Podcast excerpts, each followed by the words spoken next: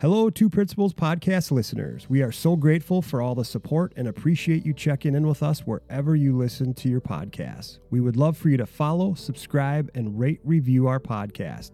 You can also follow us on all of our social media accounts Instagram, Twitter, Facebook, TikTok, and YouTube at Two Principals. Check us out on the web at twoprincipals.com. We are so grateful for our Two Principals podcast partners. Healthwise Behavioral Health and Wellness, as a team of experienced licensed psychologists, clinical therapists, medical professionals, and mind body practitioners, Healthwise offers a wide range of mental health services for individuals of all ages. Healthwise is grounded in a philosophy that considers the whole person. We are excited to record our Two Principals podcast from the beautiful Healthwise Yoga and Wellness Studio located right here in Maple Grove, Minnesota. We want to thank Greenboy Brand for helping us design our two principals artwork and logo. They can help you customize your brand. If you're looking for an artwork design or logo or some cool merchandise, check them out at greenboybrand.com. They have done work for schools, businesses, sports organizations, and everything in between. When you go with Greenboy, you're choosing to get a personal touch rather than a cookie cutter look.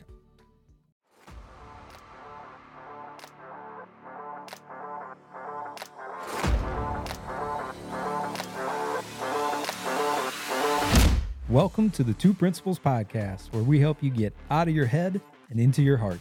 The Two Principals Podcast, life and leadership talk inside and out. A better you makes for a better today. It starts with you. I'm Josh Miller, and I'm hanging out with the Two Principals. All right, hey, uh, Josh, you got a you got a walk up song, like a song that gets you fired up?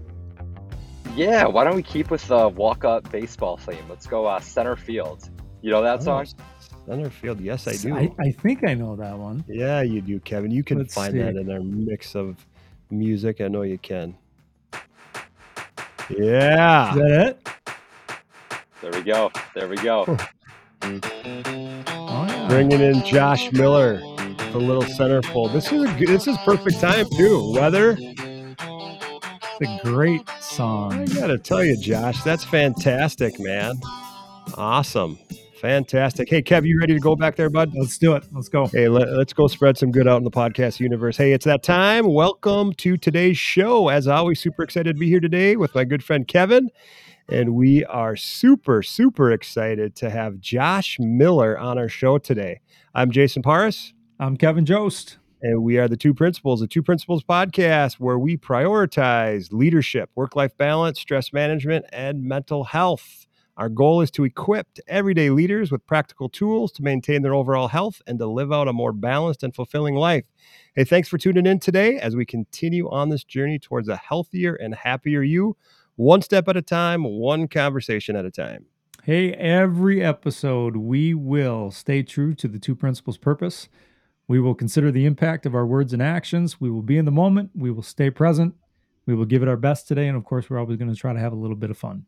Hey, we're gonna have some fun with Josh. He's a, a I would call him a local boy from Maple Grove, and you know we do our show right out of uh, Healthwise here in Maple Grove. So, and he's a grad of Maple Grove Crimson. We had Bart Becker on the show, as you know, Kevin. So we'll get maybe we'll ask a Bart Becker question too to Josh on this.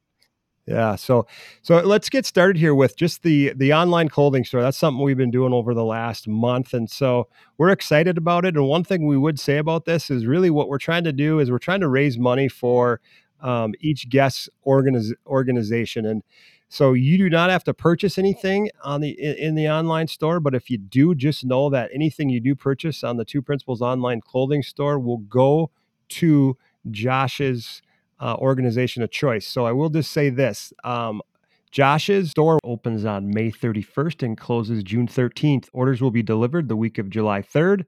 Again, profits from the Two Principals clothing store will go to an organization of Josh's choice. Josh has selected In Sports. Josh, tell us a little bit about In Sports and why you chose In Sports. Yeah, absolutely. Well, first of all, uh, thank you for having me on the show, and uh, really excited to be here. The In Sports Foundation does some phenomenal work. Their goal is to get kids in the game and really use sports as a great way to get people, young young students, uh, engaged, learn the important skills that come with teamwork and healthy levels of competition and sportsmanship and everything that goes along with you know being able to go play sports as a kid. Uh, and so they do some great work with scholarships and other opportunities to help uh, kids have the opportunity to go and uh, make sports a part of their life growing up. That that is so cool and fantastic. So again, uh, listeners, if you want to go directly to InSports and donate, we'd encourage you to do that. Support the InSports uh, organization, and uh, again, any money that we raise from the Two Principals Clothing Store during May 24th to June 6th is going to go directly to InSports again. So hey, Josh, thanks a lot for that, and uh, let's try to raise some money for in sports. All right. So, Kevin, let's introduce this guy here let's that we're super excited about. Yeah, we have, like we said, we have Josh Miller on the show. Uh, Josh is a junior at Northwestern University studying journalism, economics, and entrepreneurship. He is the founder and CEO of Deciding Edge, investment banking intern for multiple companies. Uh, he's worked with the Northwestern Golf Team as well as the Minnesota Golf Association and Twin Cities Business Magazine. Uh, Josh, thanks for being here. We appreciate you uh, taking time out of your busy schedule and uh, uh tuning in with us remotely today.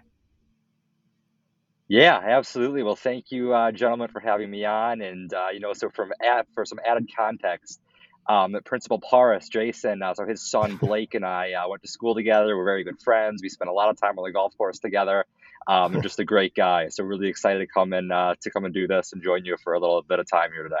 That's cool. Yeah, he was he was uh, he actually called me today too and wanted to make sure that I had a couple questions for you. He was he, so Josh, you're gonna get some questions that Blake wants to make sure uh, that you answer. But yeah, he he is uh, he was excited, and I know you guys have a good connection and. Uh, he thinks very highly of you, and you're we're pulling you out of. Are we pulling you out of a class or anything like that right now? What's going on on campus? Yeah, no, so the timing was good here this afternoon. My uh, Thursday afternoons tend to be a little bit open. It's uh, Thursday afternoon here today. Um, what's going on on campus? You know, right now busy with so it's our spring quarter here at Northwestern. Um, and given my uh, chosen academic path of economics, journalism, entrepreneurship, have a variety of classes along those lines. Uh, and I'm really just enjoying uh, college and, and the university experience here and uh, getting exposure to being just outside of Chicago has been a lot of fun here in Evanston. Um, getting some Big Ten sports here as well, and just mm-hmm. having a really uh, good experience here so far. Wildcats, baby, right? That's awesome. yeah, yeah, they just got a, uh, a, a new quarterback yesterday. Uh, the, oh. the, transfer over from Cincinnati. Um, oh, I don't know okay. if you saw this, but uh, Northwestern had more first round draft picks this last year than wins in America. Uh, they were one and eleven last year, uh, but the one win coming over in Ireland over the Nebraska Cornhuskers to kick off the season. Uh, Peter Skoronski, uh, offensive lineman, went number 11 to the Titans. So school is good go. at uh, producing NFL talent, at winning football games. It's a little, it's a little iffy. Yeah, yeah, that's awesome. Hey, we do have what we call on the show the random question of the show, and last last uh, week's episode question uh, was if you could trade places with a band member for a day, who would it be? If I could trade places with a band member, a single yeah, band, band member, member, for a day, a single band member just for a day, somebody that you know, who would it be? Yeah, yeah. You know, I I'll be honest, I I don't really follow you know bands too closely. Yeah. Um, so, so I don't know if I'm necessarily the right person to be answering this question. Um, but if I had to switch places with a band member for a day, oh, it's a great question. Or um, a singer, or yeah. a singer, anything yeah. around that realm. Yeah. yeah. Um, why don't you give me a Kendrick Lamar? Let's, let's, let's see what Kendrick oh. Lamar's life is like for a day. Hmm. Okay, Kendrick Lamar. Okay, that's awesome. Very cool. I was the same well, way, Josh. I could. I'm, I'm, not a music guy. I don't. I don't follow yeah. the music scene, so I, I, I struggled to. That's okay. You know what though? That's always fun. Just yeah. to sometimes just put yourself. Yeah, you could put yourself out there a little bit like that. All right. So this this episode's question is not a. It's not a new question, but I'm sticking with it because I have to find out at some point that a college student may or may not do this. But Josh, do you make your bed when you're at college? I give myself a, kind of a twice a week kind of uh, kind of average. so normally no, um, but if I have some time and I'm I, am i I'm feeling I'm I, I, feel like I need a new environment, then then yes. But I'm not gonna come out and pretend like I do it every morning. No, right now it's not well, me, and it's are there certain are there certain days of the week that you do it? If you do it, um, or is there no pattern? Know, I, I, I no no real pattern, and and yeah. you know, going to be a good habit to try to get into here as I you know exit exit college. Uh, but hey. but right now, I'd say I'm averaging about twice a week. Hey, you know what? Your mom or you know whoever's listening might be happy that you're doing it once or twice a week. So nice job there, yeah. Bad. Oh, thanks. So. Appreciate it. Appreciate it. I'll take it. All right. All right. Hey, let's get into some questions, Kev. Yeah, let's. Uh, Josh, I'm super excited to learn more about you. I've, I've heard about you from from Blake, and and it sounds like you are doing some extremely interesting things. And so, um, why don't you just give us a little bit of background? Um, you know, where'd you grow up? We already talked about that a little bit. Uh, your major at Northwestern. Why that major? Why Northwestern? Um, the things that you're involved with there. Talk about. You know, I know there's a whole uh, connection with the golfing scene, um, you know, ba- and then balancing differences between journalism uh, and econ, investment banking, and and all that. You've kind of got your, I don't know, it's kind of an eclectic little uh, interest uh, group there. So just give us a little bit of a, a bird's eye view who you yeah, are. Yeah, absolutely. Um, you know, you you hit it right on the head there, there, Kevin. When you talk about it, it's an eclectic mix of yeah. backgrounds and things. Um, but that's how I like it. I love learning by doing, getting exposure to new things, new people, new ideas, new opportunities. Um, so let's go back to the beginning here. And I'm going to start where I think I, I kind of, um, you know, started my tr- life sort of career trajectory. Um, and we'll talk about in fourth grade. And I was elected to the Basswood Elementary in Maple Grove, Minnesota, a, a student council. Um, and go. I was that's the kid started, that, huh? that's where it started. and as a kid, um, you know, I would be the one wearing uh, my suit and tie for my Thursday morning student council meeting, right? oh um, and and awesome. and I I love that. I I kind of ate it up and and really enjoyed that. Um, and was very lucky. And I'll give a shout out to uh, I'm not sure if either of you know uh, Patrick Smith, uh, but yes, he, we do. Um, so he's a great guy, and so he uh, really kind of took notice of of me back when I was at elementary school at Basswood Elementary. Um, and so we were very involved in a program back at that time called Fuel Up to Play 60. And not sure mm-hmm. if either of you are football fans, but sometimes on yep. Sundays you'll see the Play 60 logo on the field. Um, and at the time, then it still is, a very active and the largest in school health and wellness program in the nation.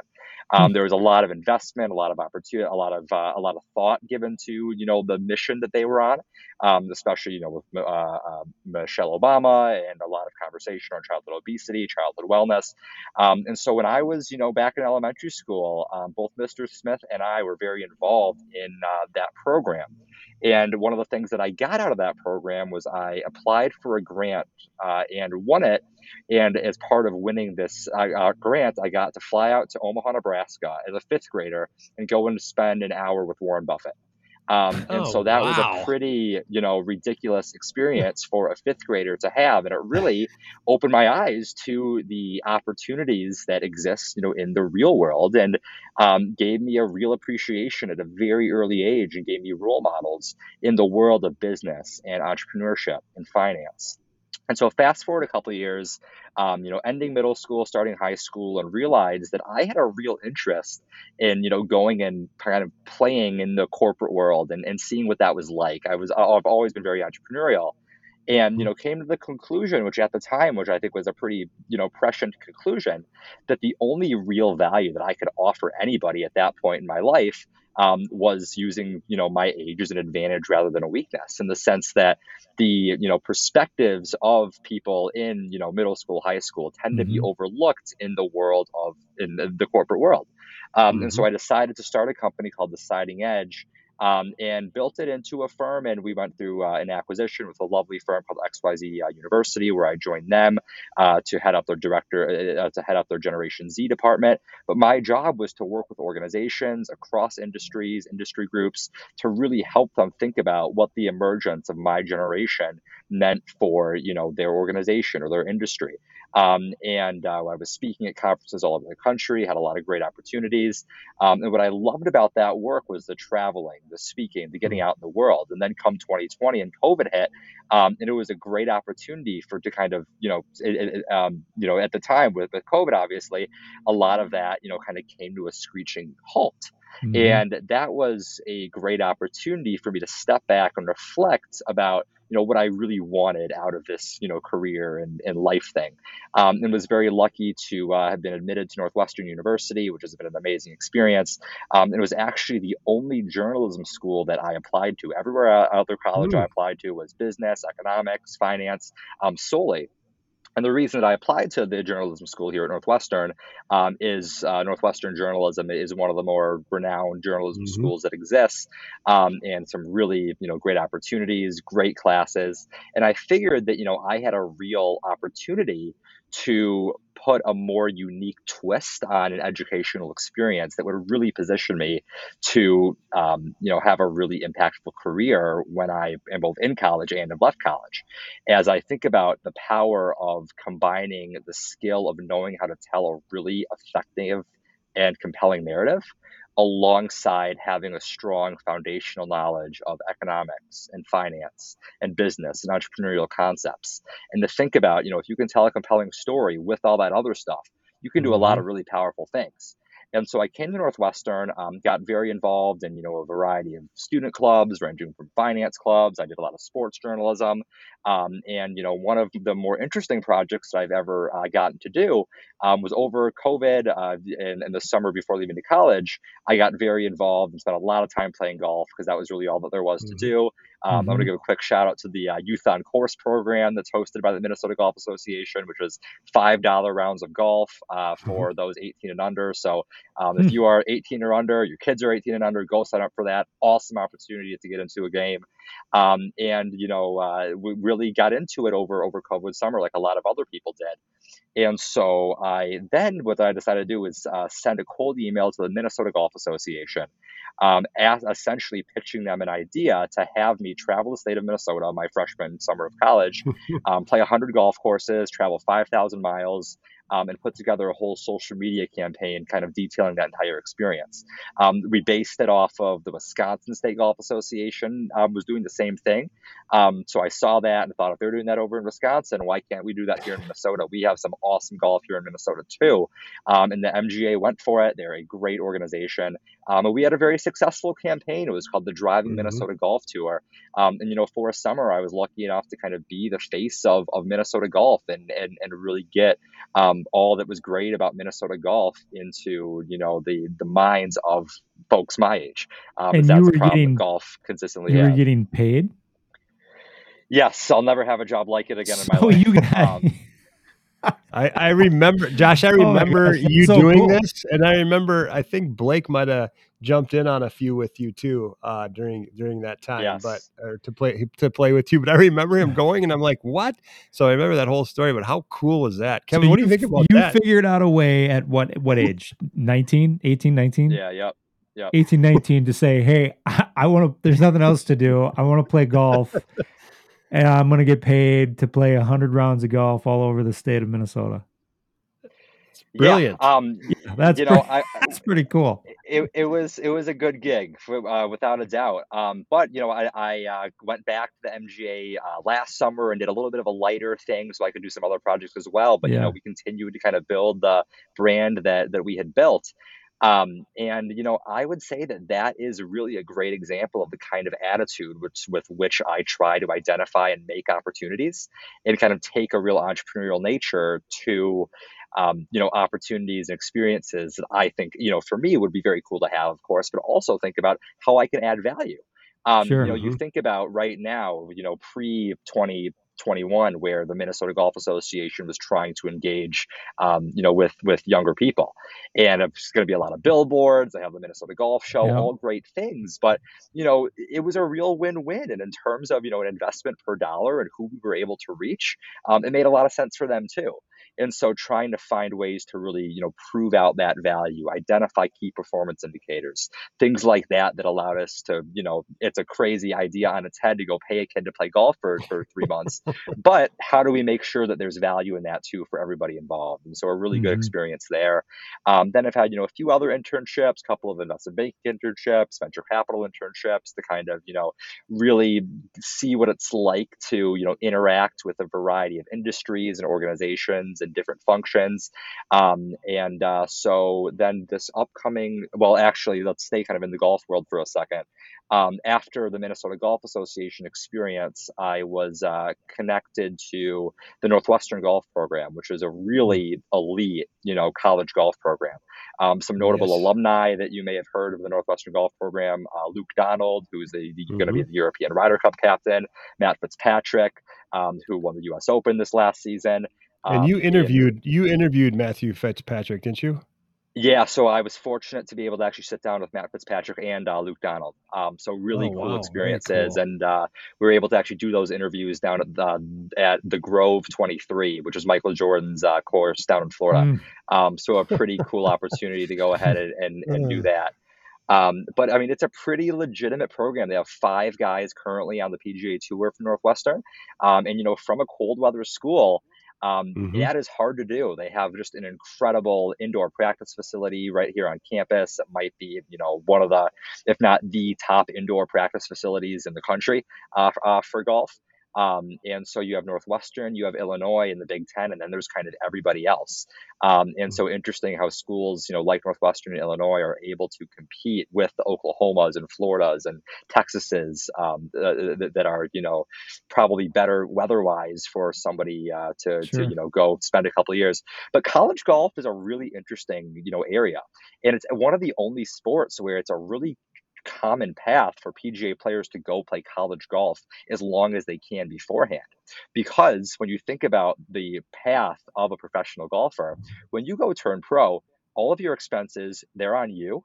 It's a right. um, you you only win if you make money. There's no contracts that a team is signing you to, and so getting access to play great courses, great competition, great tournaments, all while getting an education where the university is footing the bill. It's a really really you know great opportunity and so what Northwestern's actually been able to do, and and and you'll see, uh, and and um, you know, you look at uh, Luke Donald, Matt Fitzpatrick, they're both from England. Um, last week was the Big Ten championship, and Northwestern had a freshman from Sweden go and win the Big Ten. Last year, mm-hmm. there was another Northwestern golfer from Sweden who went and, and, won the Big Ten. And so they've really found a way to go and kind of corner the market of you know um, Europe and and and and uh, build a reputation that Northwestern is a great place for those golfers to come and, and uh, develop professionally. Um, and it's it's it's really pretty interesting to think about you know college golf and the, the college sports landscape as well and how that's changed um, especially as it relates to you know professional golf and uh, and all the, the the things that have happened within pro golf over the last year with mm-hmm. and PGA and you know mm-hmm. making it a little bit easier for college players to go you know make it on the PGA tour. It's a really interesting world. Um, and so my job for Northwestern Golf for the last couple of years has been to really head up their social media and marketing efforts and tell that story um, and, and, and make sure that we're, you know, making it an attractive destination for recruits, highlighting success, highlighting the quality of the coaches and the facilities, um, and really making sure that the program continues to stay on a path to success. Hmm. That is so cool. And just the number of people, like just in this short amount of time that we've already talked to you. And I know some of it because of through Blake and uh, that kind of stuff, but just the, the listeners to know, I mean, you're what, 21 years old? Yes, yep, 21. 21. So, Josh, you're 21 years old. You've been featured on TV, you've been in articles, you've been on the radio, other outlets, along with all your speaking engagement.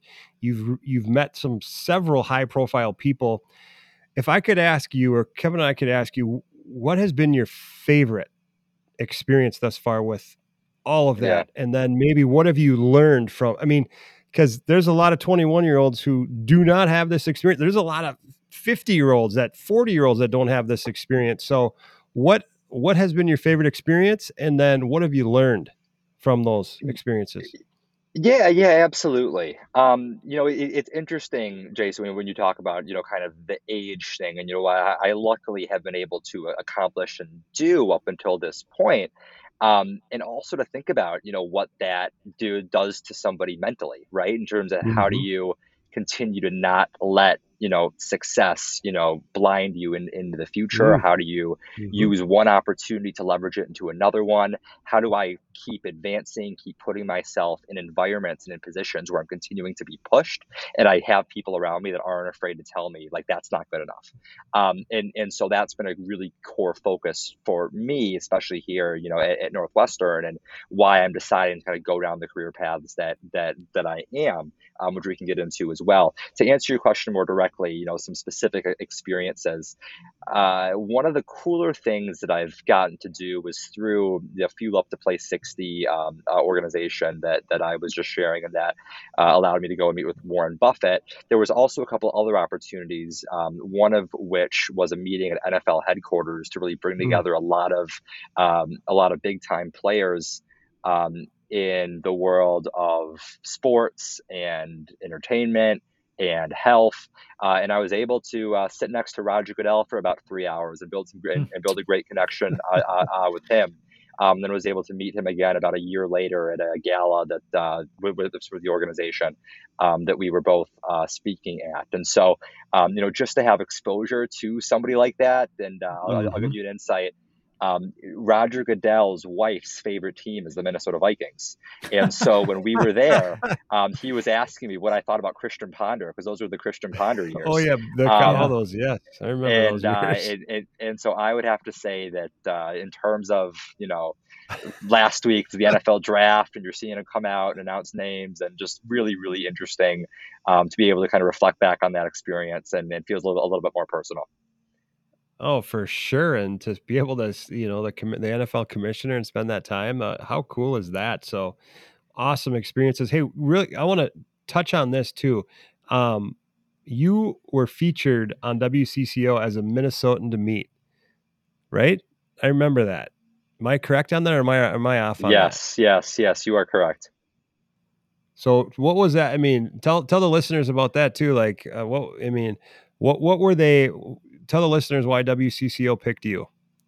Yeah, absolutely. Well, first of all, um, you know, what I would contribute this to is to, you know, the power of a school um, really helping students, um, you know, advance on their paths and, and really excel. And the reason I say that is because that opportunity wouldn't have been, been possible if it wasn't for the District 279 uh, Media Relations Office um, that kind mm-hmm. of put that together and was able to advocate for me to go get uh, to go uh, uh, uh get those experiences. Um, and so the reason, you know, why I think that they were interested in kind of my story and what I had to say, uh, you know, at, at, that point, it was the very early stages of, of my first business deciding edge. Um, mm-hmm. And we were, you know, I would say that back at, at that stage, I think I was in ninth grade. I was 16 or so, maybe even younger than that. I don't, I don't know if I had my driver's license yet. Um, and there was a real sense of uh, naivete that I experienced in the sense that, you know, there is a fearlessness that comes when you don't have a fear of rejection because you don't understand mm-hmm. the stakes. Um, And I've found that as I get older, and as I get more exposure to the real world, that kind of the entrepreneurial fire gets dimmed a little bit because you're scared of the stakes of what happens when you go when it goes wrong.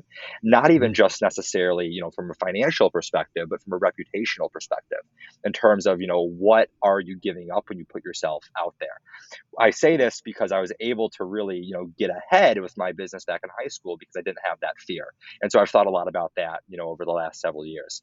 Um, mm-hmm. In terms of the actual piece of content itself, it was a really you know well done piece, uh, um, and, uh, and, you know who the reporter was. It was a woman named uh, Ali Lucia. I think I pronounced her oh, last yeah. name right, and her father was uh, Don Lucia, the head Don, coach yeah. of the mm-hmm. of, uh, of the Minnesota Gopher hockey team. And uh, if I remember correctly, the package started off with me doing homework in my science classroom. Um, and then they pulled me out of my science classroom. My my classmates were clapping or cheering or whatever. Great experience.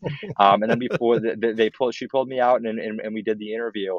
Um, you know, walking through the halls of Maple Grove Senior High, and uh, really kind of just talking about you know what it was that we were trying to accomplish and uh, i'll have to pull up the exact quote but you know the, the, the piece ended with something along the lines of you know i i know that this is what i said I know that if I keep working hard and you know thinking differently and I'm not afraid to take an unconventional path, that I'll be successful.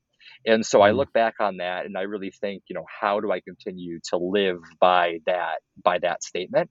Um, so that you know you don't necessarily fall into fall into a trap of you know ego or fall into a trap of you know not there's anything wrong with you know normalcy but always striving for for something more and for something different jason i i, I gotta jump in. I i'm just I'm, I'm trying to pick my jaw my jaw i told you it, it, it's i'm in awe josh. I mean this is don't take this the wrong way but this is not normal. Like this is not the normal path that a fourth grader embarks upon at nine or ten years old. And and so i mean it is just i'm i'm in complete awe because i mean there's most you know adults into their into their mid 40s and 50s that that don't think like this. And um do you think this is a generational thing? Do you think there's a connection between just you happen to grow up in the right era um or or or is it i don't know. I mean i mean i know you speak to your your time in in elementary school um that individual you you mentioned uh patrick smith was that a teacher? Principal. Oh that was oh, so he was the principal. okay. of basswood at the time yeah. Okay. I mean do you really look at that and and is that the single moment? Was that the single catalyst? Was your experience with with mr smith? So it's it's interesting, right? Because um, well, first of all, Kevin, those, those words are, are, are very kind. I, I appreciate it, and you know there are pros and cons that come with you know kind sure. of what you're talking about. Yeah. Um, in the sense of I, I do pride myself on being a very you know genuine and mm-hmm. thoughtful, mm-hmm. and all, I mean everything that you're hearing. Humble me, I mean, too, I, very I, humble. I mean, Josh. I mean, like this is me, right? And so yeah. sometimes, um, you know, when I don't necessarily have the time to really build a relationship with someone, it can come off a little bit, um, you know, uh, not real authentic, but sure. but it, it, it, really is. Well, and, just and so, so we're clear, that's how you're coming off as extremely humble and extremely authentic to me. I mean, this mm-hmm. is well, thank yeah. you. I, yeah. I appreciate it. And so to to to ask answer your question, um, Bob Iger, who's the, the CEO, former CEO, I'm not sure, former, current, whatever, of, of Disney. Um, okay. he, he wrote a, a, book, an autobiography, and the book ended with I, I never lost sight of my inner child. Hmm. and so I think about the things and the excitement and kind of the world being so open and expansive and so much opportunity. And I still remember driving to the airport for that meeting and passing by Best Buy headquarters on on, on 494 and Holiday mm-hmm. headquarters on 494 and thinking about like, wow, like those are really amazing businesses. I was beginning to mark, you know, I, I had a point where you gave me a Fortune 500 company, I could probably name where their corporate headquarters were because that was what was hmm. interesting to me. And so mm-hmm. I'm, I, I don't know if I can necessarily point, you know, why that is, um, yeah. but it just, it, it just always has, has been. Um, and I think it's a combination of you know the role that really strong companies play in their communities, and the the role of you know I, I I believe that you know in terms of having a really strong effective society, a lot of things go into that um, and and and you know having really strong organizations um, is is crucial and why I'm so grateful you know for example that I grew up in Minneapolis because it's such a great example of a city that has great companies great mm-hmm. brands great people great education um, you know I I really am grateful to have grown up where I did um, and so to you know really more directly answer your answer your question in terms of was that single moment with Mr. Smith the catalyst. Um, you know, it was a very formative experience, and I can yeah. still very clearly think about you know walking into Buffett's office, and you know even the hotel room um, that that I stayed in, and you know all of those things because it was just so um, you know special. And i think i recognized what a different and special opportunity it was. And so thinking about you know the opportunities that come from that um, I, am always thinking about you know what's next what's bigger what's going to allow me to really you know earn my place in the room because i have role models for you know really strong leaders Um, and, and, and so I'm not quite sure if that answers the question, but y- yes, Mhm. I, I, I try to be as, you know, optimistic and enthusiastic about the future as possible because that's what kind of got me here. Yeah. Man. So I, I know it's it's fantastic. I love it. And so, Josh, when you're talking about, um, you know, the interactions you've had with, you know, business leaders and all that stuff, in your opinion, uh, what do you think business leaders are looking for when they're doing their hiring? Well, trust me, having just gone through, you know, a pretty intensive recruitment process coming out of college, I asked myself the exact same question. Um, I Mhm. think a lot of it, especially nowadays, comes down to the type of role. And Okay. uh, and and this is interesting. It's an interesting, you know, segue potentially to talk about, you know, my newest project that I'm working on, which is called Project 50. And our mission at Project 50 is to help organizations design more meaningful early career experiences, whether it's your first job out of college, whether it's your internship program. Um, you know, th- there's a real crisis right now in terms of disengagement as it relates to junior employees.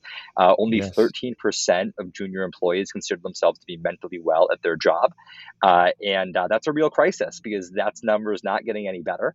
And so, as I think about, you know, what business leaders should be looking for when it comes to, um, you know, hiring the, the the next generation of great talent, there's a couple of things that come to mind. One, I think you have to have a really good combination of living in, you know, detail while simultaneously not losing sight of the big picture.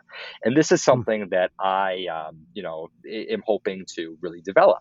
I am somebody that is, I, I consider myself to be a really creative, you know, visionary type of thinker, and that I really enjoy thinking about ideas and opportunities.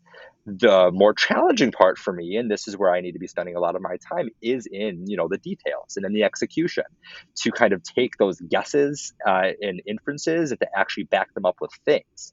And so, as I think about for me, you know, why even as entrepreneurially minded of an individual as I am, but I think it's important to go in and start my career in a more traditional path in terms of, you know, an investment banking for, or, or financial services role, is because you're forced to spend a lot of time in the weeds. You're supposed to spend a lot of hmm. time in, in uh, eh, eh, a lot of time, you know, you are the one closest to the numbers when you are the junior person on some on a M&A on a, a, a deal team. And so it's really going to, I hope, force me to develop a much stronger analytical sense um, and and really develop you know those foundations and why I'm studying economics here at Northwestern because I, I, I feel as though those skill sets are also really important to actually have meaningful impact.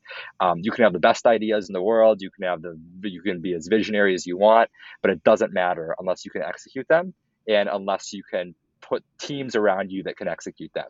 Um, and and so that's kind of how I look at managing the difference between high level and you know detail oriented thinking and knowing when to toggle back and forth between the two.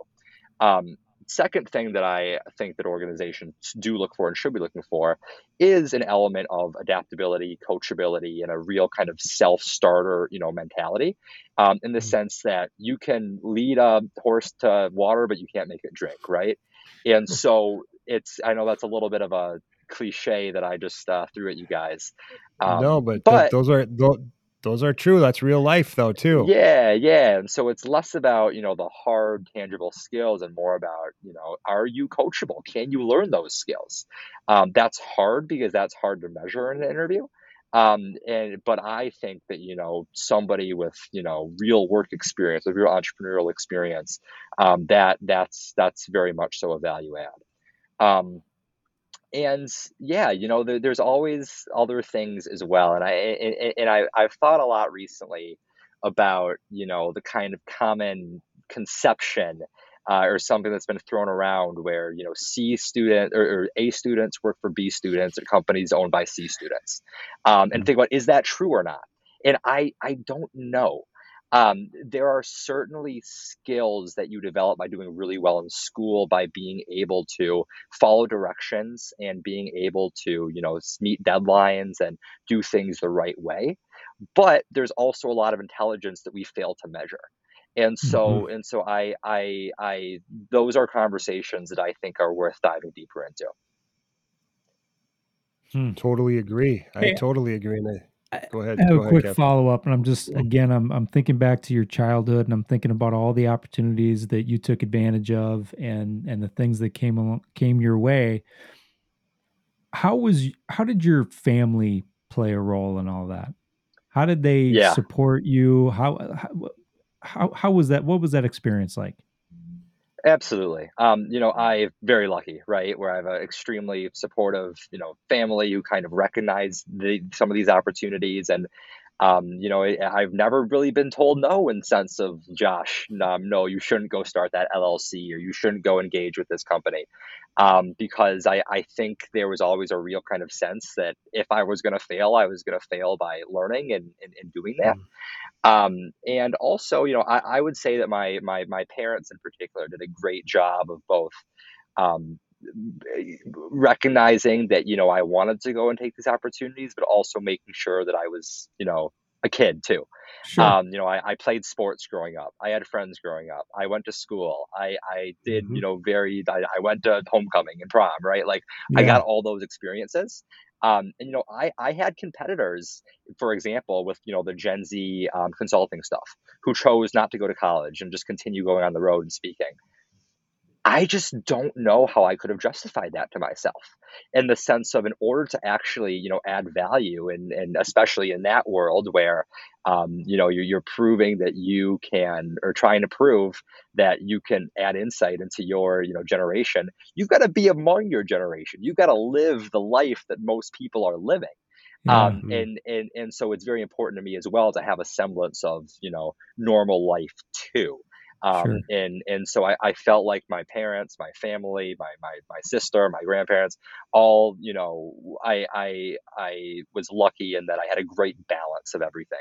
Um, and that you know, I if I was ever getting you know, my my sister, for example, um, can talk to me like nobody else in the world can, right? Yeah. Um, and and and so we and so she's able to you know rib me a little bit, and and, and I appreciate that, and and that's kind of our our relationship, and so good to have those kind of centering things.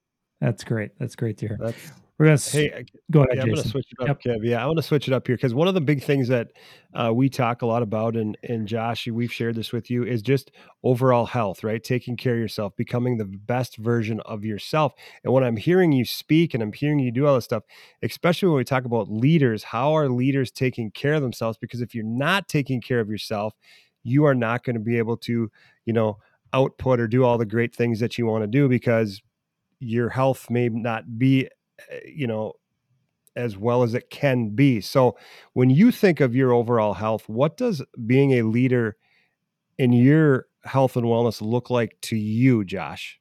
Mm-hmm. Totally. Um, I've done a lot of thinking and, and kind of acting upon this. There's of course the physical stuff, right? Go Yep. outside, get fresh air, go for walks, try to eat healthy, try to work out, all all of all of those things. Find enjoyable activities that are also good for you. Um, you know, I love playing pickup basketball. I love going out and walking golf when I can, playing tennis, hmm um, all of those things. But you know, one of the things that I really have had to grapple with over the last several months in particular is balancing, you know, the intensity level that building a startup company requires or being a really good and I, I mean i'm going into an industry in, in terms of investment banking where you know 80 hour work weeks are the norm right? Because Right. you hmm have to outwork the person next to you. Not that that's the healthiest thing ever but you know for i'm excited to have that experience and kind of see if i can kick it and hang um, but what I've really kind of come to the conclusion, and especially this has been lost for a lot of us as we people are working from home more, there's a sense of work-life balance that I am still trying to grapple with. Um, you know, being a student when I have a couple classes a day, I have meetings all the time, I have home. I mean, it, most nights I'm up finishing an assignment at 1 a.m. that's due at 9 a.m. the next morning not necessarily because you know I have to, but just because that's kind of the way that I operate here um, at hmm Northwestern, in the sense of like my and, and it's nice where my really only responsibilities right now are are me, and so I don't necessarily have to um, factor you know family or factor other things into my day to day. I can be a lot more flexible with that, um, but that's kind of a recipe for burnout and uh, I, I think about how I can be more intentional about you know the intensity with which I'm kind of living my life so that I don't burn out. Um, you know, at, at, the beginning of this year, one of my you know New Year's resolutions was to follow uh, what, what's been called the 85% principle. And so the 85% principle is when uh, the some United States track coach told their uh, told the runners to run at 85%, they actually ran faster because they were able to leave a little bit of room on the top to focus on form, to focus on breathing, to focus on other things other than just intensity. You know, great ideas and creativity comes from a little bit of boredom and a little bit of creativity.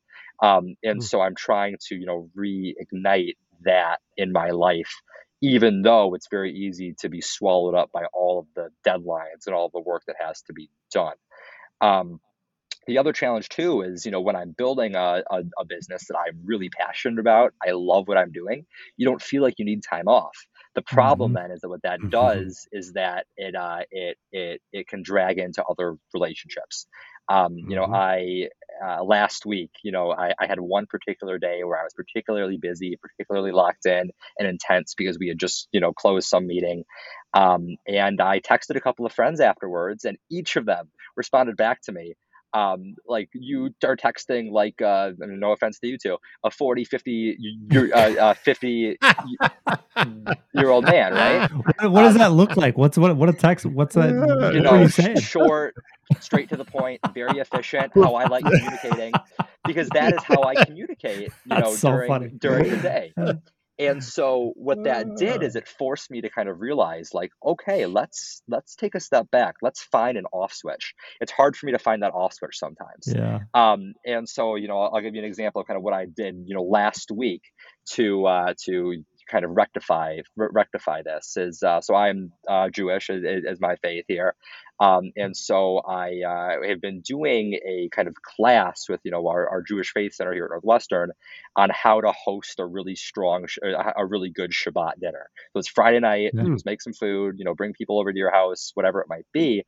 Um, and it was a really great change of pace for me to actually spend Friday, you know, cooking and going to the grocery store and you know feeling about that i was actually doing something for other people in kind yeah. of a social setting and so it made me realize that in order to really have my edge you know the rest of the time recharging is important and doing those mm. things are important um, it's it's it's not a waste of time. It, it, it's an investment of time, yeah. so that the rest of your time you can be better and sharper.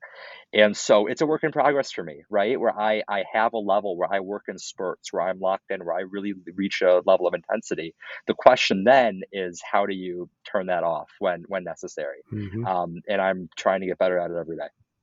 I love that you mentioned how much you enjoyed slowing down and that connection piece with other people. I mean, when you think about it, the act of providing nourishment to another human being. I mean, think about that. I mean, come to my place where I live and I'm going to provide you the very thing that gives you life. there's mm-hmm. subconsciously, I think there's something that, that, you know, that's where that connection comes in. I, just, I love that you realize that. Come, that's cool. Completely. I, I, yeah. I, just started a book. I don't remember who, who wrote it, uh, but it's called The Art of Gathering or like Why We Gather. Yeah. Um, mm. and whether it's a dinner or a meeting or the podcast that we're doing right now. Yeah. What is the subconscious purpose of that? Why are we doing this? And so mm. to really be intentional about why we're bringing people together and, and when, especially, I mean, I'm sure you two, you have meetings all day long, you have conferences yeah, mm-hmm. and things all day long. If we can understand the purpose as to why, um, that's a really powerful leadership tool. Yeah. That's, good. Very. That's good. I would say too the whole balance thing, and that's one of the things we we continually talk about and have conversations about. And I think it looks different for for just different people. And you know, I think it's okay that when you go like if you're going to start up a business or you're you're really passionate about something you're going hard right you you you have to do that right you you need to get that going but then also in the back of your head though you also have to realize okay when do I have to back off a little bit to breathe, to slow down, or to maybe, you know, not let it bleed into other relationships where it's, you know, destructing other things. But having that awareness of doing that, and I, I think that's what you were saying there, and I, I think that's uh, really important for people to understand is it's okay to have that fire and that go and i'm going to go 110 miles an hour to get things going but also be able to to know when you have to pull back because you don't want it to destroy other things. So I think that was yeah. great insight there, Josh. What I will say though, you know, on, on that note is when I was receiving some of that feedback and I made the decision for myself to think about how to, you know, slow down because that's not who I want to be. You know, in order to accomplish something great, in order to be different, you kind of have to just be a little bit crazy. Mm-hmm. And um, I love that. if you can't, you I, I, mean, I, I think about, you know, not that this is, you know, a role model of mine, but I look at someone like Elon Musk and yeah, the yeah. guy does not have an off switch. And if you do that, mm-hmm. you can accomplish great things. And so that's the other question too, is as I was grappling is how much do I care how other people are, you know, viewing me if I believe that I'm actually yeah. doing something that is meaningful. And so that's the that's the question. And you look at a lot of these, you know, really successful people that you know they don't have to be well liked they don't care if they're well liked because in a sense that's kind of how at least in a more competitive business setting a path to success. I i hope it's not my path to success. Um, but you know there there is interesting things to consider where like everything's a sacrifice. Everything is an opportunity mm-hmm, cost. Mm-hmm, mm-hmm. yeah on a much smaller scale I think Jason and I are that's resonating with Jason and I as we mm-hmm. embarked upon this this little journey with this podcast mm-hmm. is um you know we we definitely had to create this surge uh in order to get this going because we were starting from square one and and and didn't know what we were doing so we had to uh we had to ramp it up and try to try to increase that learning curve um and uh get get over the hump so to speak so Mm-hmm. Um, but but we're passionate about it. And we we uh, believe that there's a good message, and and so yeah, that that's a great. I, I, love I love that message. Totally, totally, res- it resonates because when you're passionate about something, you're going to have the energy, and you're going to want to go do it. And you do. You're. I think Josh, you said it too. You have. You also have to make the decision on. You know, do is it is this really important to me? What is important? You know, what is important to me? Is if this is really important to me, maybe I really don't care about what other people over here are saying or i'm not out doing this because i'm to go i'm to go take care of that. Those are those are constant questions i think we all have you know in our brains rolling around and so i love that. Hey can i ask you josh like routines? Like are you because uh, this is one of my favorite questions is like routines because i think there's so much benefit uh, benefits to having routines and being successful and whatever you do but like what's Josh Miller's routines maybe in the morning or at night or or whatever? Yeah, um, you know, these are things that I wish I had better habits at. To be completely honest with you, um, I've I've tried. I have you know went through a period where you know I was leaving my phone outside my room and I was trying to read to go to bed every night, and I woke up the next hmm. morning very much so refreshed and, and better. Um, but for some reason, I I couldn't stick to it um, you know, in in the morning. I mean, you asked about making my bed. Um, I'm not perfect. I I I uh, sometimes you know struggle with some of those those small details, and you know, of course, you know, brushing your teeth, trying to make breakfast, trying to do a lot of things. Um, but when uh, things are happening fast, and you know, you, I wouldn't consider myself necessarily someone who loves the morning. I wouldn't consider myself, you know, someone who is just incapacitated in the morning. But it takes me a little while to kind of get going, and I, I sometimes need that need that that extra push. Um, so, in terms of my routines, I would say that I always am trying to get some semblance of physical activity in my day. I really like moving around, um, especially here on campus when I can kind of go from building to building for a couple hours here, a couple hours there. I like the change of scenery. Um, I try to uh, uh, I try to um, you know, include social elements um, during my day where I really enjoy, you know, grabbing coffee with friends um, and, and, trying to find ways as well to um, have professionally beneficial conversations for things that I'm working on while also turning those into social um, things. So I can kind of kill two birds with one stone there. Um, and of course, you know, going to class is nice. You're gonna have you kind of have a structure already.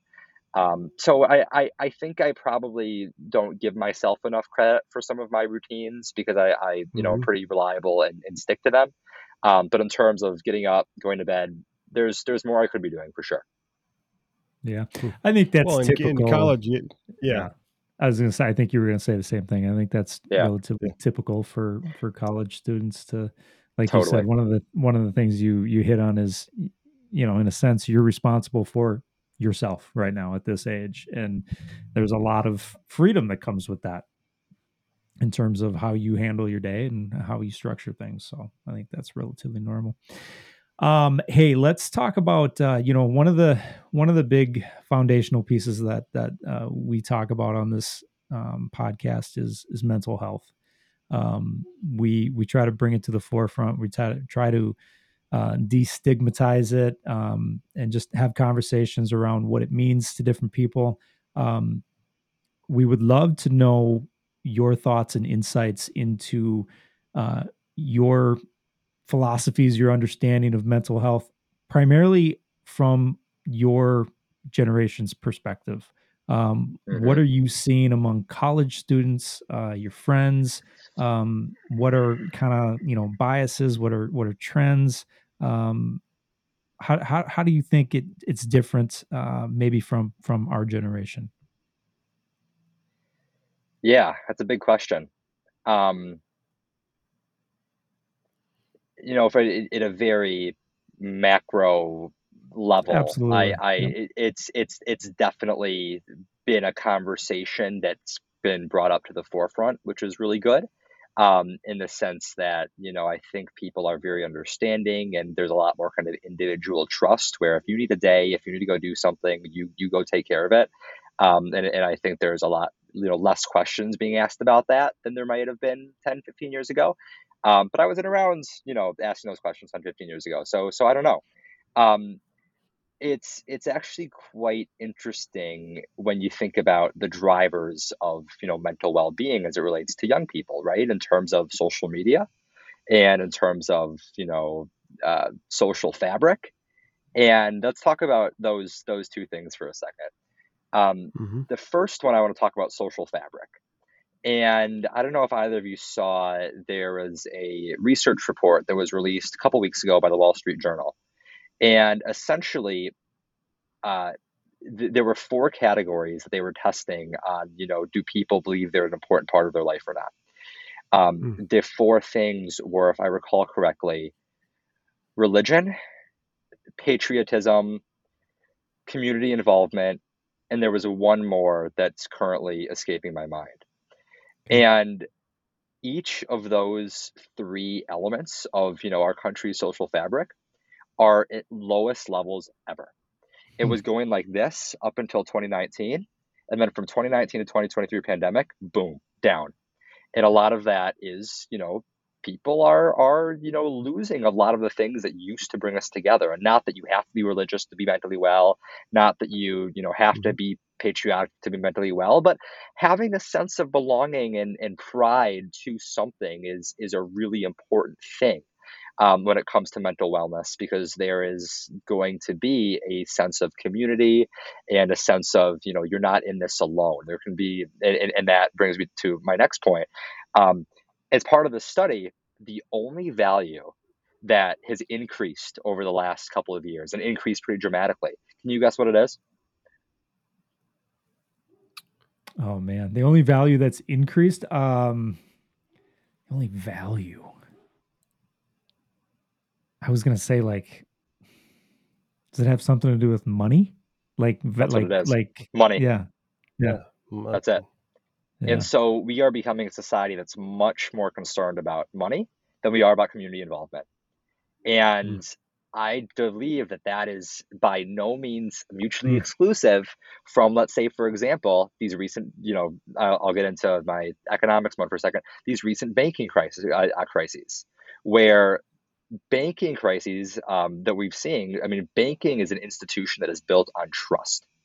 We as a society are not trusting each other so that you know when something happens and this is why i worry for the future of kind of the financial system and of the economy where if we as a society don't trust each other to do deals to do business to interact with that's going to slow things down significantly it's going to keep us from finding opportunities um, that's from a very you know high level macro perspective recently, uh, this was this was yesterday. The U.S. Surgeon General came out uh, and said that we are experiencing an epidemic of loneliness huh, I wonder why.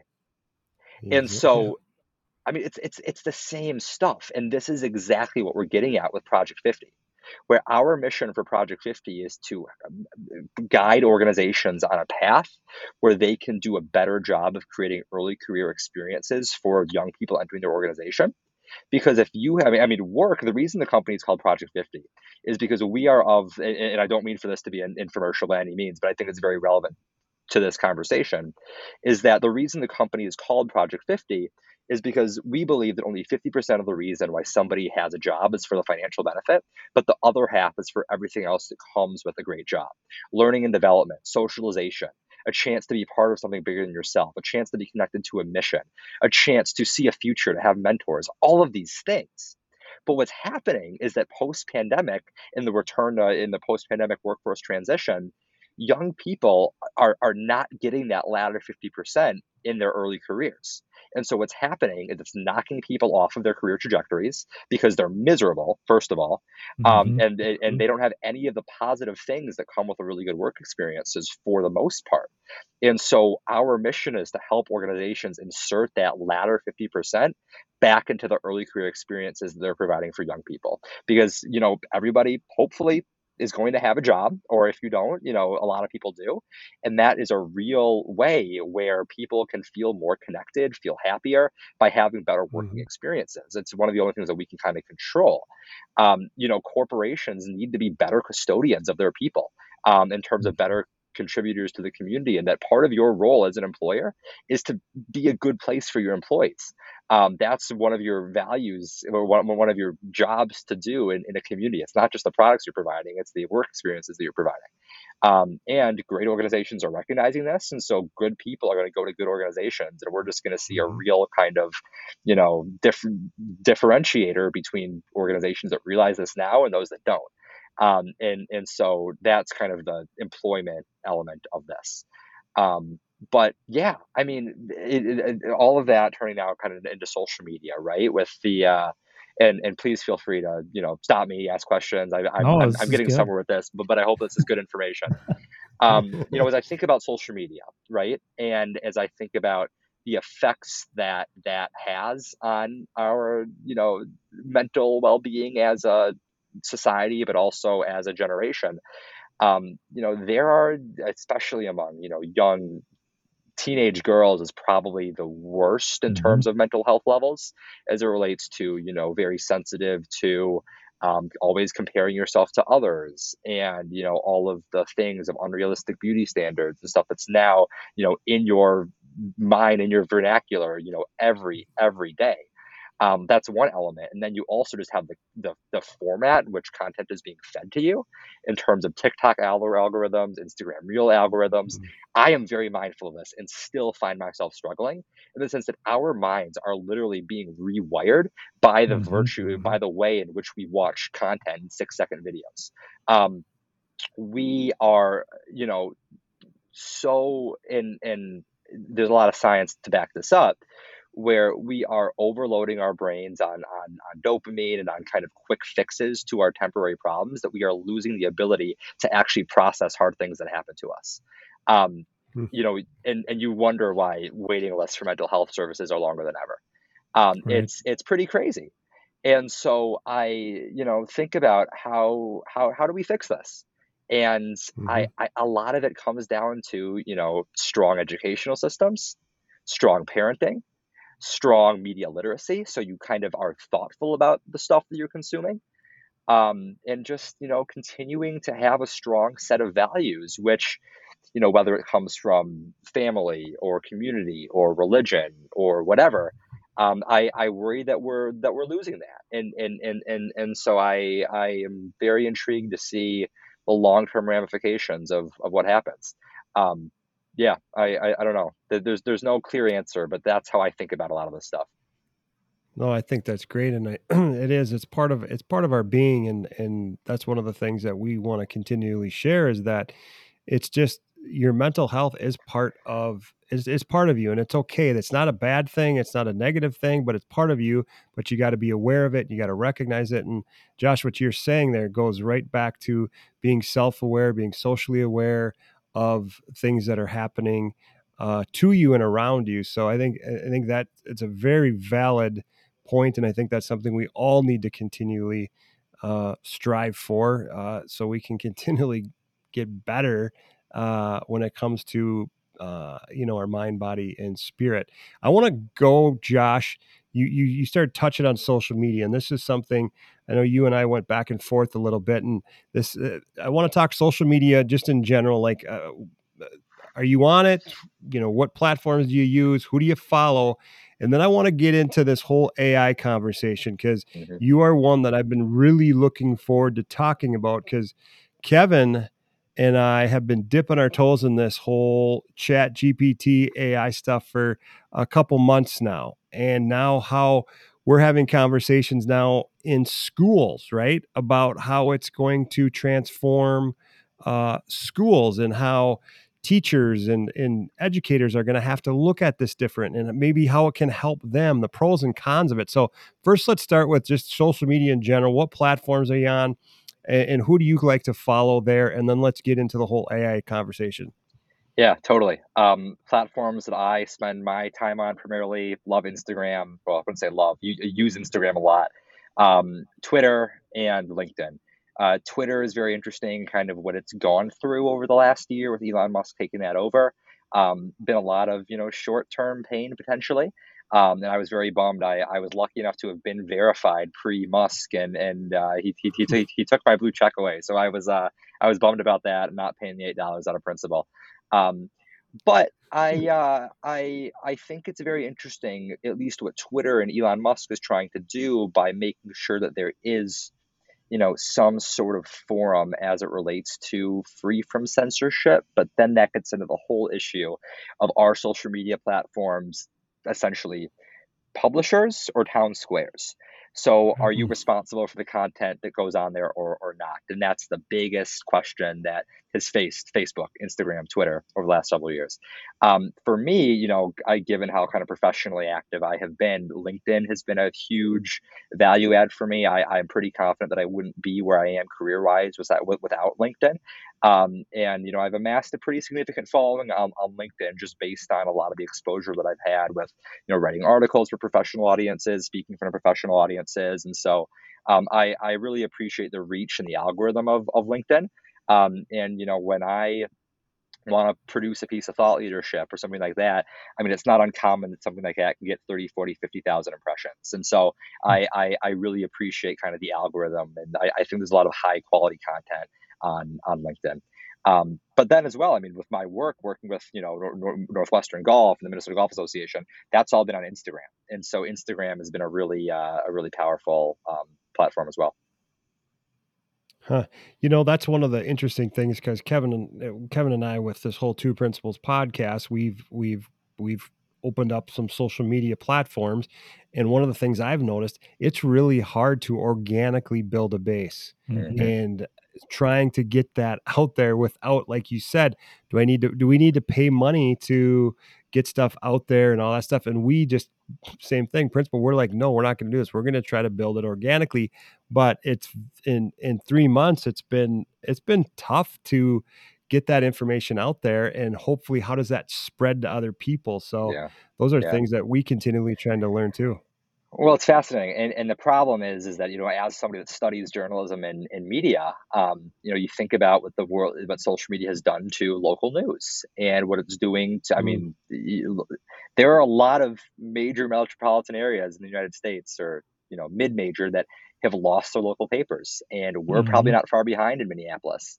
And you think about the pros and cons of that, that's potentially really dangerous. And so it's all just about mm-hmm. you know how are we getting our information um, and you know the effectiveness of algorithms that are feeding content to people that want to see that types of content um, the effectiveness of advertising to the right people uh, it, and just there's so much white noise because it's so easy to get anything on social media that it's really hard to break through. Yes yes it is. All right let's go into uh, this this is a topic that um, this whole ai topic it I want to, I'm trying to say this in the, the, best way that I can. I think it scares people. Number mm-hmm. one, uh, there's a fear of it, but at the same time, I'm trying to grapple with it and say, listen, it's you know, I remember I was, you know, I'm at the age where I remember when the internet you know, when that came aboard, and there was fears about that, and even as simple as I shared this with the with our staff uh, the other day. Even text messaging when that came out, like, oh my gosh, why would anybody do this? But I mean, AI is something where there are people that are very fearful of it, but then there's also people trying to say, okay, how can we use this? So I would love to know from your perspective and uh, where you see this going, because I just having conversation with you on the side, I think this is a very mm-hmm. uh, a topic that you you really enjoy talking about. Yes. Um, let's break AI down into three kind of use cases for the purposes of this conversation. Let's talk about okay. Education. Um, let's talk about media, and let's talk about you know work and kind of the world of corporate and, and business, um, because okay. each of those three things are trying to accomplish very different things, and so AI tools can either help or hinder those those goals. Um, let's end with education because I think that's the one I'm going to want to spend the most the most time on, and I'll walk through kind of how I'm mm-hmm. thinking mm-hmm. about the other two. Um, first one is I think about AI usage for you know enterprise and and, and business and entrepreneurial purposes. For me, it has been I I started my business, you know, having a little bit of shame in using AI because I feel guilty, you know, sending a proposal or something that is um, that that uh, you know it was written by someone that's not me. Um, but you know, over time, you come to realization that speed matters. And mm-hmm. that if you're not using it to write something, somebody else is going to, and they're going to beat you. And so then the hmm. question is, you know, how do you, you know, as somebody that really enjoys writing, and I, I think I'm a good writer, um, it, it's a little bit worrisome that the skill of writing is no longer really going to be a necessity necessarily. But what is going to be a necessity is knowing what you want to write. And so I have been able to use, you know, a variety of AI tools to essentially like train it into being my personal assistant, more or less. So if I need a proposal to write, or if I need to write an email, or if I need to, you know, write website copy or something, I kind of can, you know, do that using an AI tool. Um, and so that has been really good from kind of a time saving perspective. Uh, now moving over to kind of media and journalism, and there are a lot of interesting conversations happening here at Northwestern, uh, the journalism school, about what is the role of AI in in media. Um, you know, in, in, terms of how do they teach about AI in in media. Um, as I think about some of the biggest issues that are plaguing journalism in America, a lot of it is that there is simply not enough financial resources to pay for reporters to go and cover enough things. And that is leading to the demise of, you know, local news. And so I think about AI as a potential cure for that because the hard part about journalism is not the writing. It's the fact finding and kind of the angle gathering. And so if you can use AI as a tool to make it much quicker to write articles, but you are guiding, you know, what is the article being written, I think there's a lot of good things that could potentially happen. The problem as well is that the way that AI and ChatGPT works is that it's not sentient, it's not human. It picks the next word based upon the probability that it should be the next word. And so it can mm. hallucinate, it can make up information. So I do worry a little bit about misinformation. Um, but but you know there are a lot of other things that are we should worry about in terms of misinformation as well in terms of people having um, alternative agendas as to how we should be thinking but third and this is where i'm really intrigued is ai in education because the question is that how early, and I think the problem is how early are people being exposed to using AI, where they can use it as a crutch to not develop the requisite skills to be able to communicate effectively. Mm-hmm. That's what worries me about young kids using AI. Um, mm-hmm. And I, uh, I, I think that's an interesting conversation to have.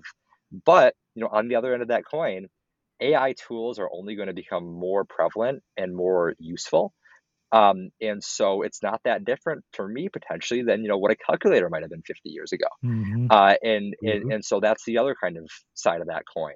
Um, I think that there are ways that schools are going to have to be creative in terms of evaluating people um, where you know we can't necessarily do take home essays anymore.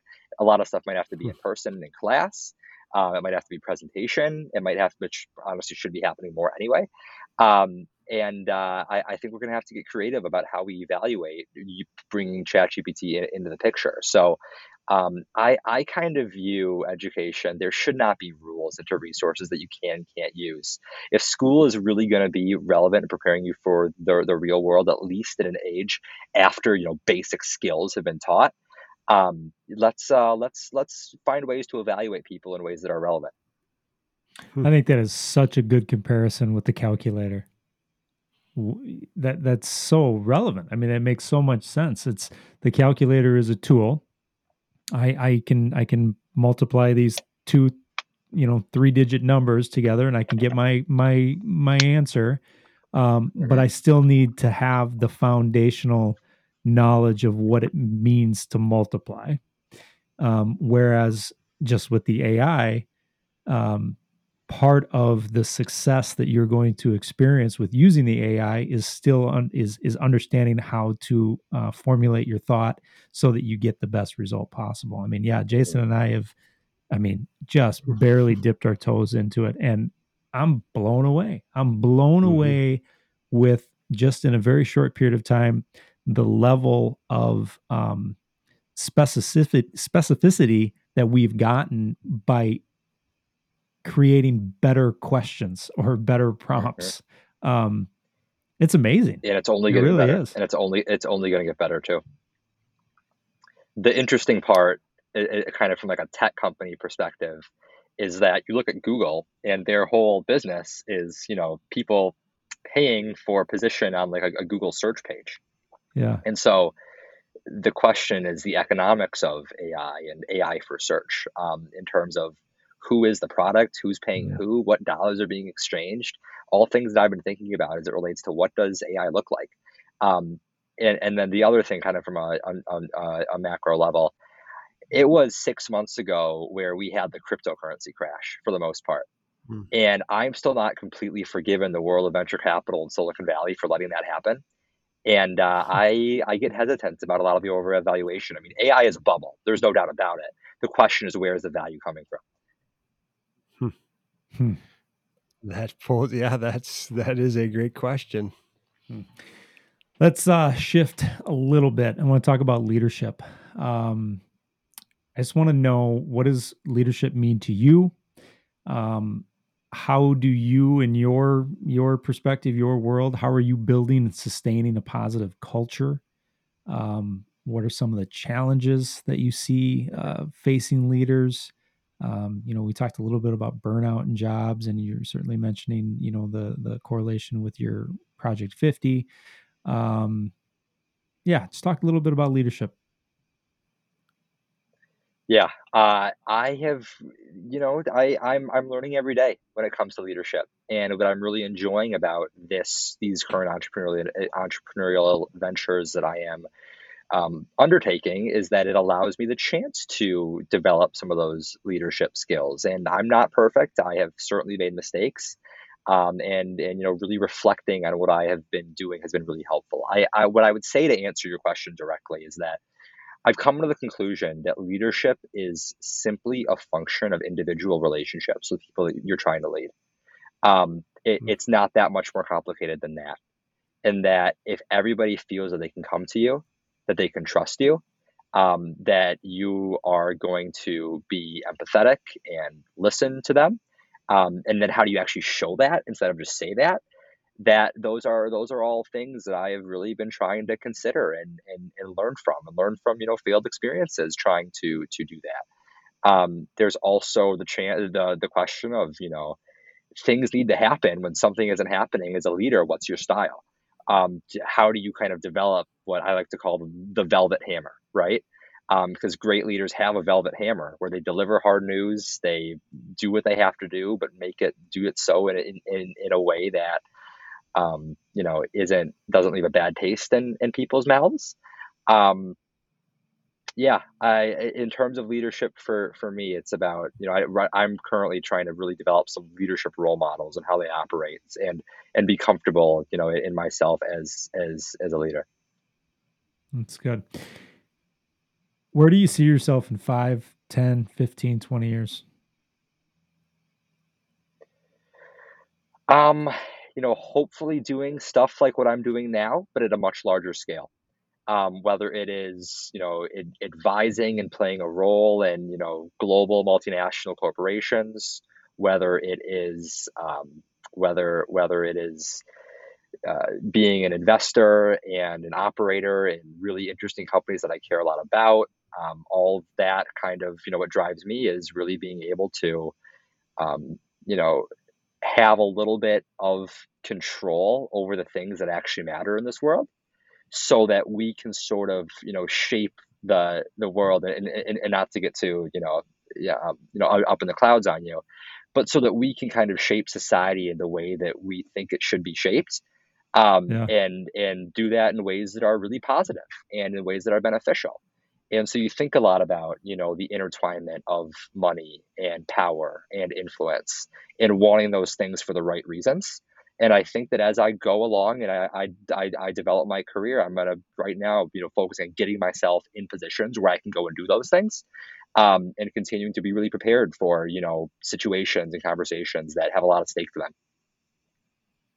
Hmm. That's it's amazing. Well, I think it's good to have. It's good to have Josh. I mean, I think that's one thing I would share with any. You know, I don't care if you're if you're in high school or even even in the middle school ages or whatever. But always thinking ahead. Yes, be mm-hmm. present where you are now, but always thinking ahead. Shoot, have those goals, have those things in mind that you're going to continually strive for, and have, be passionate about. And that's one thing I'm. I that's just clearly coming through.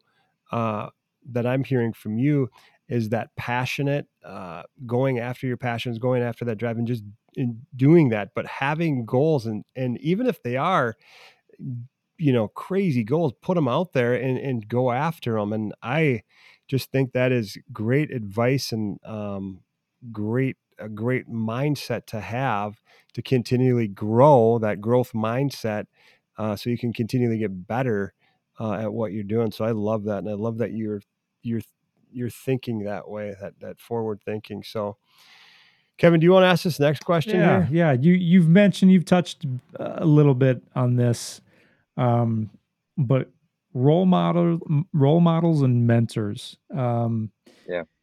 Hey, you know, clearly you've had a lot of individuals who have impacted you, but has there been you know one or two that you've worked with uh, closely you know for an extended period of time that have um, really played a significant role into where you're at today?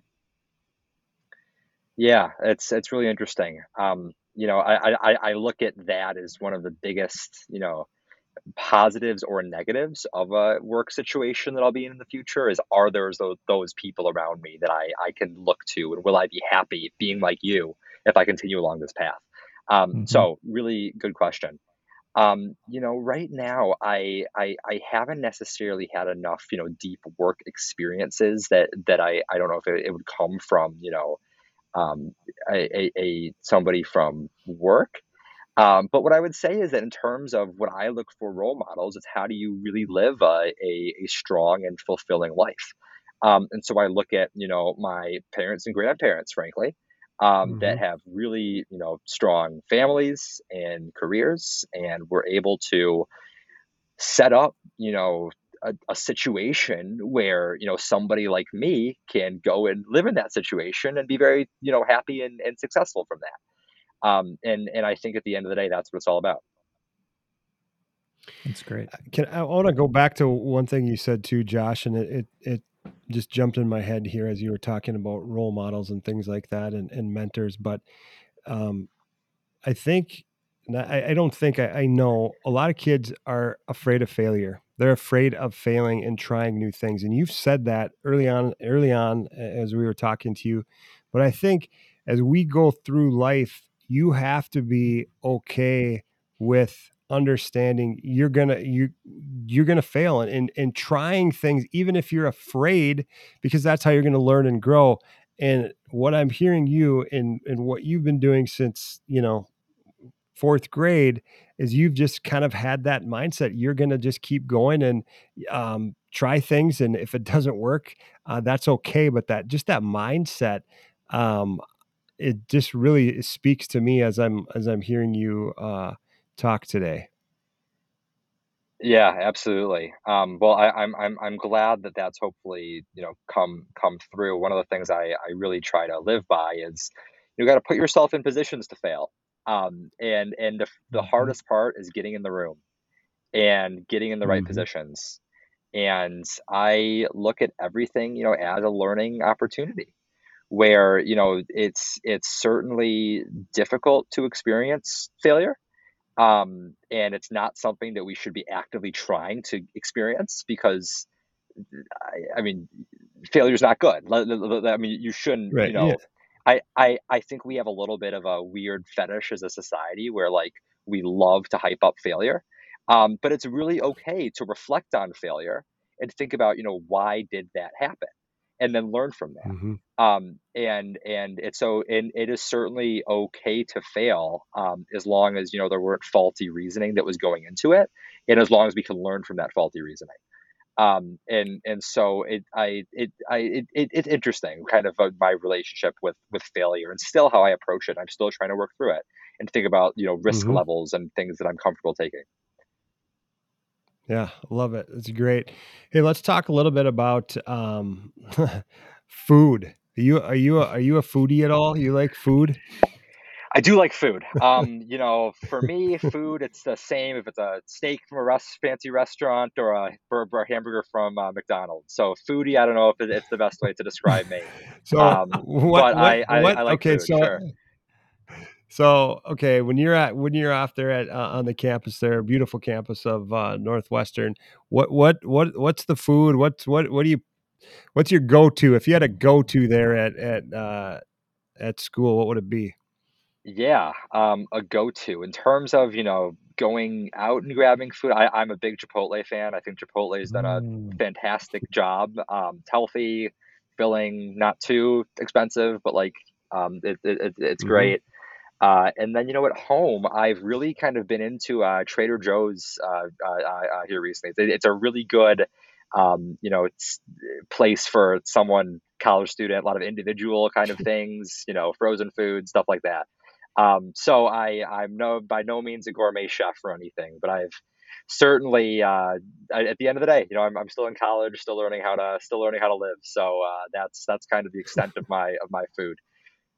Are you Hey, living that in a house or an Yeah, yep. apartment or you, okay, okay, Yeah, I got a house. There's uh there's there's six of us in there, so uh, it's it's okay. fun, but uh, it's it's certainly it's certainly interesting. You guys aren't having you, you aren't yeah, having Sunday night uh, family dinners at the house, Yeah, homemade yeah, we'll we'll we'll do that. We'll we'll do that every once in a while. Yeah, But again, it's just it, it's tough. Everyone's so busy. It gets back to what I was saying. You kind of got to you know plan plan for that and act that out. for sure. Yeah. All right, we've got two more questions here for you, uh, Josh, and we again appreciate so much your time and just the the insight that you're sharing with our listeners and with us too. I, I love it. hmm So, if somebody's new to um, maybe just kind of leadership, entrepreneurial, they're kind of maybe yeah, I want to kind of check things out. What is Josh Miller? What are what are your favorite leadership, entrepreneurial resource books, podcasts, people, apps, whatever it may be? What what are some that you would recommend to others? You just got to do it. You can read as much as you want. You can listen as much as you want. You can plan out as much as you want. You you just got to try, and you'll learn by doing that. Um, and and that's kind of what I've come to the to the conclusion of. um, is that you know it's always good to reflect and and and ideate and do all these things, but like go learn by doing, and, and that's how you're gonna learn. Experience life is what you're saying. Just go Yeah, experience life. Go do it. Go live life. I love that. and then if you want to That's still read those books, they'll be more relevant to you after you've tried. Okay, I'm going to ask one more question, and it kind of leads into what you just said. I'm going to I'm going to I'm going to force you to be a little bit more specific, perhaps. Okay, what is one piece of the, the question would be what is one piece of advice that that listeners could could uh, take advantage of um, if they wanted to move in the right direction in their personal life journey? Yeah. Now you're saying Um, just go of the do it. yeah. So in, in terms of that specific question, um, Yeah. for for for for for for me, the biggest thing is to think so critically and and and and spend so much time on relationships for the sake of relationships for two reasons. One, it makes you happy if you actually build strong relationships. At the end of the day, just like leadership is a function of your relationships with your team, you as a person are a function with who you spend time with. Um, and and so that is crucial. And so set the stage. I mean, lay the seeds for relationships now that could, you know, really pay into uh, blossom into something really important. Um, whether it's, you know, I, I, talk about, for example, you know, my future career and entrepreneurial in, endeavors. One of the reasons why I'm, I'm so excited to kind of start my career at a, you know, larger organization is because of the relationships that I will be able to make with my peer group um, uh, with among people who are all going down similar career journeys. We all might take different turn, twists and turns here and there, but like if I ever need anything, for example, I'm trying to go and you know raise money, or for whether it's for an organization or for a company, um, like it's just easier to do that when you have those relationships set. And so always relentlessly be thinking about your network and mm-hmm. who your friends are and the value that you bring to your friends in terms of, you know, being someone enjoyable to be around, but also, you know, what can you bring to them to ask the right questions? and help them, you know, uh, uh, and and help them think about things and experience things that they may not have if you weren't a part of their life. Um, and and so that's that's how I think about a really important a really important component is setting the stage for really strong relationships. That's great. That's great. It's fantastic. I think that's uh I think that's it. I I just I, I could keep talking to you, man. Like I'm learning so much. Here's I just want to point this out. There's two things that I'm taking away from you, Josh, from in this conversation that I think more young people need to be aware of and and implement those two things are uh, your intentionality. I'm I'm just I'm getting this sense of you're a very intentional person, um, which I just think lends itself to being more successful. Um, and the other piece um, is I feel like since fourth grade, and probably even before fourth grade, you have taken advantage of opportunities that have presented themselves to you. Like the opportunity to be part of the program that eventually led you to uh, meeting with uh, uh, Buffett, right? There were other students in that school, but somehow you took advantage of the opportunity that was presented to you. And I feel like that has been a theme in in the in your you know the story of your life that you've shared in the last hour and a half. Um, I feel like you are somebody who has done a really, really good job at at capitalizing on opportunities. And I don't think young people do that enough. So I just think that's fantastic. So mm-hmm. we want to thank you, Josh, um, again, taking the time out of your your schedule. I know you're busy there. Um, this has been an absolute uh, joy for me to to learn from you and and uh, get insight from um, somebody doing something that that I've never done, and it's just been phenomenal. And I know I've taken some nuggets uh, from this conversation, and I know our listeners are too. So, uh, again, thank you so much. Amazing. Well, thank you both. This is this is a lot of fun, and uh, I think you guys are building something very cool here. Josh, hey, I got one one last thing, and we'll put this in the show notes too. Yeah. Um, but where can listeners connect with you and find you on social media, business? I mean, anything that you want we'll put in the in the show notes for people. Uh, but just where can people connect with you? Yeah, absolutely. Uh, what I would say is if, uh, probably find me on, on LinkedIn is where I, am the most active, just Josh Miller, um, and you'll probably be able to find me. Um, and then Twitter uh, as well, um, and I'll, I'll find what my handle is. I think it's Josh Miller 01, uh, if I had if I had to guess. Um, so yeah, and and I, I, think that's it. Feel free to check out what we're building at Project 50.